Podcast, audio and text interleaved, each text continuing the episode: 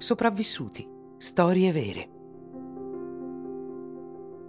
Mauro Prosperi, Resilienza Olimpica.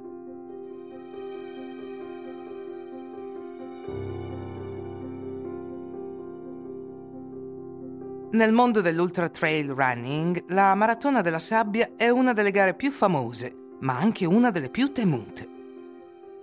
A causa della sua estrema lunghezza, quasi 250 km, la Maratona della Sabbia è completata in sei tappe, cronometrate e distribuite su sette giorni. Inoltre il Sahara è particolarmente ostile e inadatto alla corsa. Sabbia, rocce e dune rendono difficili gli spostamenti. Tutto questo con un caldo estremo, oltre 45 gradi durante il giorno, ma con una temperatura sotto zero una volta scesa la notte.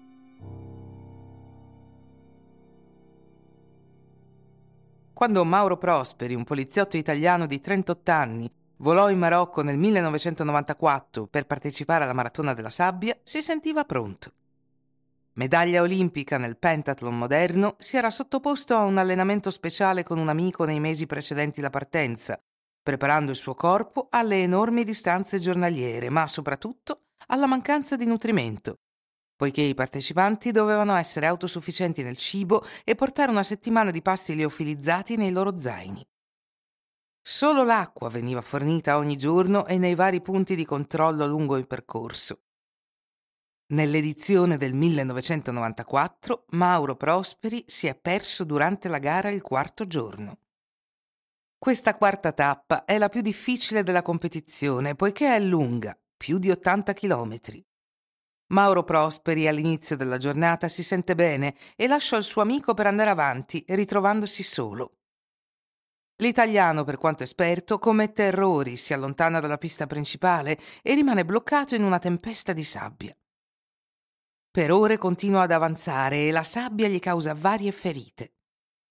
Esausto dopo ore di lotta, finisce per dormire nel suo sacco a pelo.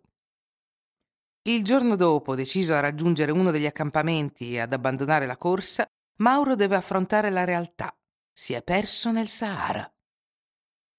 Al suo secondo giorno nel deserto, l'italiano ha finito l'acqua e deve bere la sua urina per non morire di disidratazione.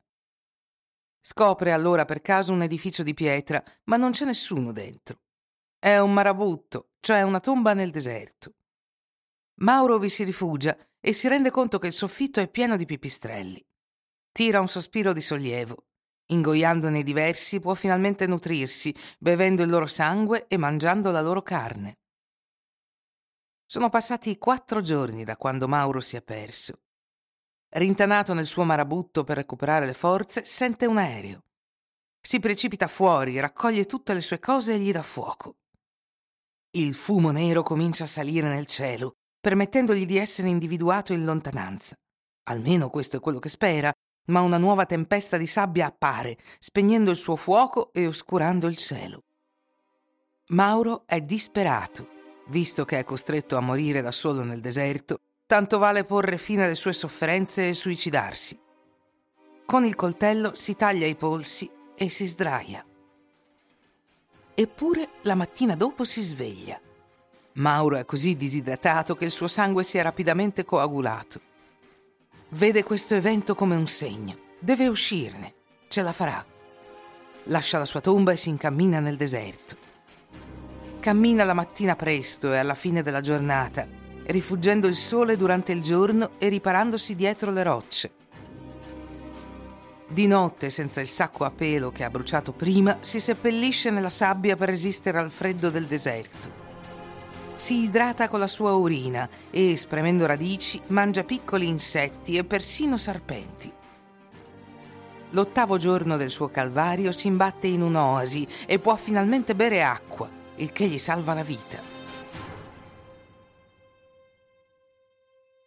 Il giorno dopo riesce a seguire delle tracce di una capra fino a un villaggio berbero, dove finalmente viene salvato.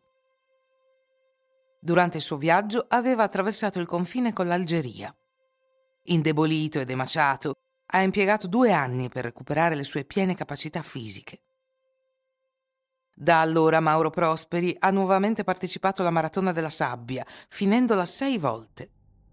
Risparmiato dal deserto, ha creato un legame eterno con i suoi abitanti e con il Sahara.